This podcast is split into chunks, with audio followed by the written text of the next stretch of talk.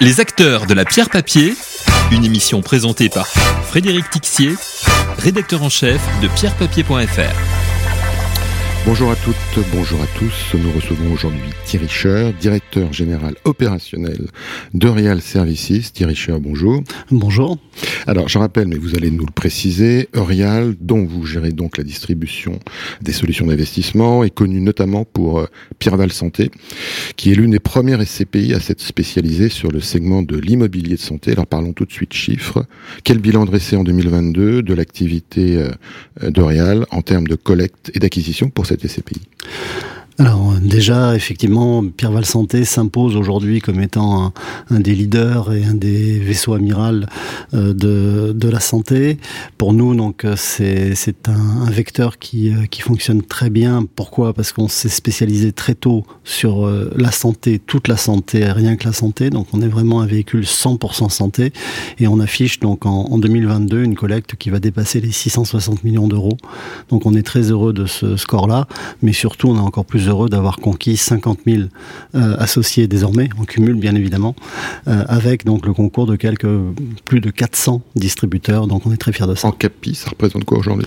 Aujourd'hui, on atteint désormais les 2 milliards 8 de capitalisation, avec quelques 235 actifs dans notre portefeuille. Donc là aussi, c'est un, spectre extrêmement large et extrêmement intéressant. En fait, pour être tout à fait euh, transparent, vous êtes leader avec un autre euh, acteur en SCPI sur la santé, mais aujourd'hui, le nombre de SCPI santé euh, n'arrête pas d'augmenter. Je crois qu'on en est à 7 ou 8, euh, parce qu'il y a eu pas mal de lancements en 2022. Euh, petit chiffre sur une autre, une autre des solutions d'investissement que vous avez lancée fin 2021, c'est la SC Trajectoire Santé. Alors c'est SC et pas SCI justement. Expliquez-nous la différence entre ces deux produits. Alors la SC, donc Société Civile Trajectoire Santé, donc comme son nom l'indique, là aussi se focus euh, principalement, essentiellement, exclusivement sur la santé, mais toute la santé, et pas seulement donc des solutions immobilière, ce qui aurait permis de rajouter le ISC. Et en l'occurrence, donc, on va s'ouvrir, euh, évidemment, on sera positionné sur les SCPI santé. On en connaît quelques-unes qui sont plutôt pas, mal, donc on, est bien positionné pour ça. Mais également, donc, l'immobilier en direct ou des clubs deals, parce que parfois les SCPI ne peuvent pas investir sur certaines solutions immobilières dès lors que ces actifs sont détenus par des sociétés euh, commerciales. Et puis aussi les OPC santé, et puis aussi le private equity santé, puisqu'on est en très grande proximité avec les comme vous le savez. Je signale que la SC ne sera éligible que au travers des contrats d'assurance vie de, de, capitalisation, voire des PER. Mais le point important, vous l'avez dit, c'est la prise de participation au capital d'opérateurs. Exactement, on les connaît très bien, puisque donc on est vraiment en proximité avec les exploitants. Aujourd'hui, on achète leur foncier, on est propriétaire des, murs, mais ça veut dire aussi qu'on s'intéresse à, l'exploitation et la façon dont ils se développent. Et euh, le pas était assez facile à franchir pour dire, ben, puisqu'on se connaît bien, on va vous aider, on va vous accompagner dans votre développement en prenant effectivement quelques participations. Alors attention, ça sera une, infime partie dans la, dans la SC, mais euh, c'est déjà donc un, un, une pierre angulaire qui est extrêmement intéressante. Donc ça, ça, ça, renforce la relation de confiance entre guillemets entre gestionnaire et opérateur, mais est-ce que c'est pas aller un peu loin justement? Il n'y a pas un problème de conflit d'intérêt à un moment ou à un autre? Conflit d'intérêt non je pense pas. Au contraire c'est plus euh, effectivement montrer que le relationnel et la proximité sont essentiels avec euh, avec cet exploitant. Il faut comprendre l'exploitation y compris pour euh, pour l'accompagner dans son développement sur le foncier. Et donc encore une fois le, pas était facile à franchir pour être certain que sa croissance qu'elle soit endogène ou qu'elle soit externe eh bien puisse être assumée. Et on est forcément intéressé. Nos associés sont également intéressés à ce développement alors, je suis obligé de vous poser la question parce qu'évidemment, il y a toujours le sujet euh, EHPAD euh, qui est qui est dans l'actualité. Euh, je sais que donc, euh, en tout cas, la SCPI Pierre Dalle Santé n'avait pas d'EHPAD qui disons qui posait problème. Mais la, la question, c'est justement par rapport à cette relation de confiance, quelle est la capacité en fait d'un gestionnaire propriétaire des murs comme comme Eurial d'imposer, de faire respecter des règles à, à ses opérateurs, des règles en termes de des règles ESG par exemple.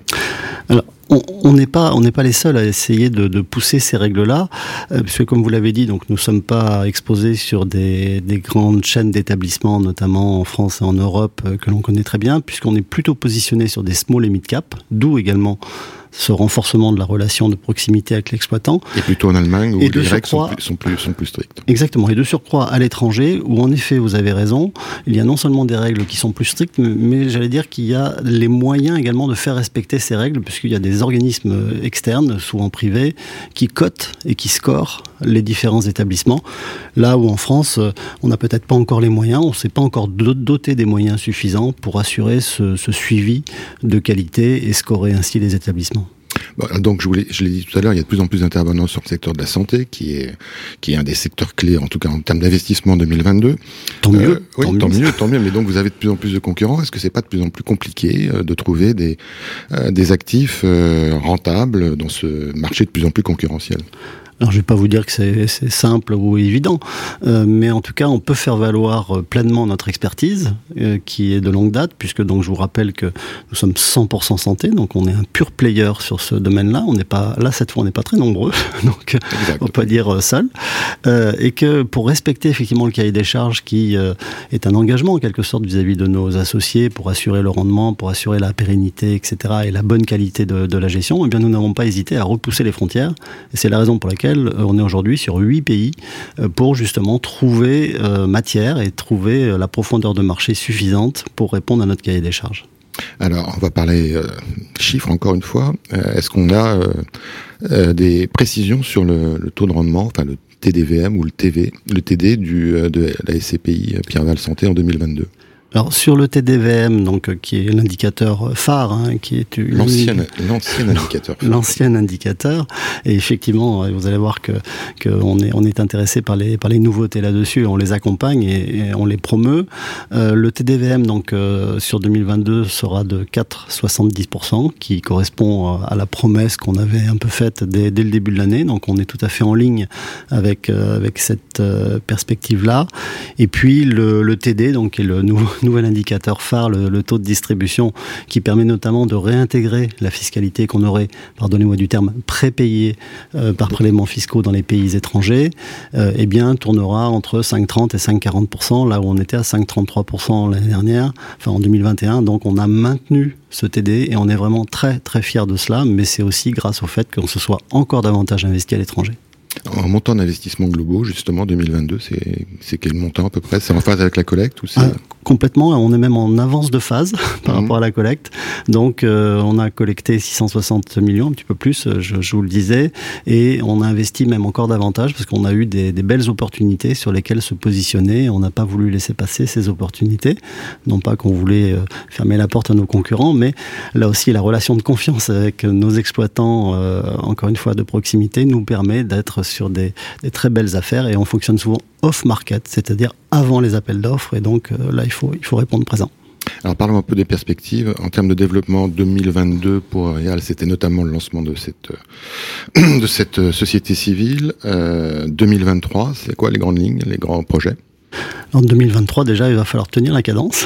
il va falloir maintenir cette, cadence et cette densité d'activité, cette intensité qui a été vraiment très forte ces trois dernières années. Donc, euh, déjà, c'est, un, beau, projet en soi, euh, une belle promesse euh, en, en soi. C'est, bah, maintenir ou poursuivre l'activité euh, en dehors notamment des, des frontières euh, françaises. Donc sur l'Europe, euh, Europe continentale, c'est fait. Au Royaume-Uni, on est déjà très très bien implanté et on poursuit ces implantations. Et on s'ouvre même maintenant outre-Atlantique puisqu'on va même au Canada. Donc vous voyez, on, on va très loin, on, on, repousse les frontières. Mais pas de nouvelles solutions d'investissement à l'horizon. Pas de nouvelles solutions d'investissement. Je dis c'est pas c'est pas un nom catégorique, mais en, en tout cas, euh, on reste positionné sur du 100% santé. Donc on on va être euh, un, acteur vraiment incontournable sur ce segment-là, de par notre expertise, de par notre expérience. Et donc, euh, forcément, on aura sûrement des opportunités à saisir euh, en ces domaines, c'est une évidence. Et qu'en est-il sur le sujet ESG, ISR Le label est en cours? Alors effectivement, donc euh, ça fait partie des nouveautés. Donc ESG, euh, on va dire que c'est déjà un peu derrière nous, mais c'est tellement en nous que euh, c'est important effectivement qu'on ait eu cette, reconnaissance. On est article 8 SFDR sur l'ensemble de nos véhicules et effectivement la certification, la labellisation ISR est en cours. donc je pense qu'à un horizon de, de 2 à 3 mois, on, on pourra conforter cette position et c'est important parce qu'encore une fois, c'est vraiment notre ADN et, et, et Rappelez peut-être euh, la, la, relation historique avec euh, l'ICM. Alors l'Institut du cerveau, effectivement, euh, est un partenaire de, de, tout temps, et donc on, on est vraiment très fiers de ce, de ce partenariat. Au moins, on sait pourquoi on se lève le matin, parce que on flèche effectivement automatiquement des dons vers l'Institut du cerveau, dont vous savez que c'est le deuxième institut au monde en matière de recherche sur les maladies neurodégénératives. Donc c'est extrêmement important de pouvoir les accompagner et puis au-delà des dons automatiques, eh bien, on propose effectivement euh, aux différents épargnants de euh, rajouter euh, quelques, quelques subsides avec des dons volontaires. Et à ce moment-là, ils bénéficient d'une réduction d'impôt, comme vous le savez. Vous avez reversé combien en 2022 Alors, on, est au global aujourd'hui sur des montants qui dépassent le million d'euros. Donc là aussi, c'est pas rien, c'est pas l'épaisseur du trait, mais on peut tellement mieux faire que ça va être un enjeu extrêmement important pour nous en 2023. Alors 2023, c'est aussi donc des, un nouveau paradigme pour les marchés immobiliers. On va pas revenir sur l'inflation, etc., etc., tous les nouveaux facteurs, mais globalement, est-ce qu'on peut dire que l'immobilier de santé résistera mieux dans ce nouveau contexte ou pas? Alors, l'immobilier en général a toujours été considéré et approuvé qu'il était un, actif ou une classe d'actifs qui était relativement résiliente par rapport aux autres classes d'actifs. Donc, euh, il est évident que dans les allocations patrimoniales, l'immobilier a sa place et l'immobilier de santé encore davantage. Euh, peut-être non pas en proportion, mais en tout cas en, termes d'existence, parce que effectivement c'est un actif encore plus résilient que l'immobilier au sens large du terme, euh, dans la mesure où euh, c'est un actif essentiel finalement au-delà d'être un actif tangible et dont on connaît la pertinence, mais c'est un actif essentiel et ça, malgré les crises, on aura toujours besoin de se soigner, on aura toujours besoin d'établissements qui hébergent. Est-ce qu'il va rester aussi un actif rentable? Alors écoutez, bah pour le moment, et c'est la raison pour laquelle on, on explore de nombreux, de nombreux pays et qu'on repousse les frontières, euh, il faut qu'on réponde à un cahier des charges. Et donc dans ce cahier des charges, il y a effectivement la rentabilité. Aujourd'hui, on n'est pas gêné par ça, et donc on arrive à, à trouver la, la, profondeur de marché suffisante pour répondre à ces différents enjeux. Et vous avez raison, la rentabilité en fait partie, mais pas que. il y a aussi la dimension euh, développement durable, ISR, ESG. D'accord, bon, on fera le bilan euh, en 2023. Thierry Scher, merci. Merci à vous. Les acteurs de la pierre papier, une émission présentée par Frédéric Tixier, rédacteur en chef de pierrepapier.fr.